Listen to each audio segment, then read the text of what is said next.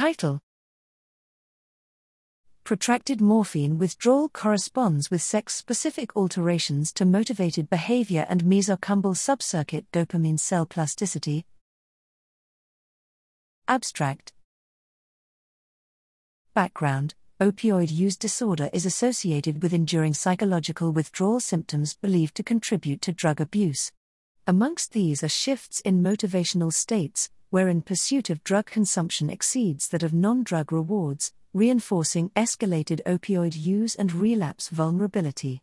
A critical regulator of behavioral reinforcement, the mesocumbal dopamine (DA) system is thought to be both necessary and sufficient for opioid motivation.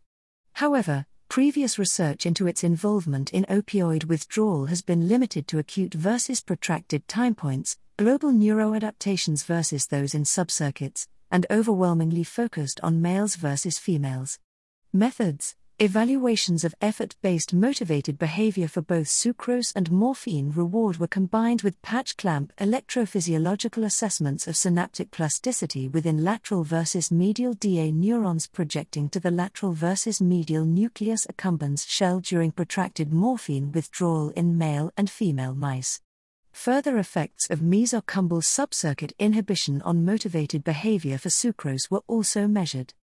Results: protracted morphine withdrawal was found to be associated with elevations in morphine seeking, intake, and motivation compared to saline controls in both sexes. Escalation of intake was paralleled by a male-exclusive reduction in motivation for the non-drug reward, sucrose.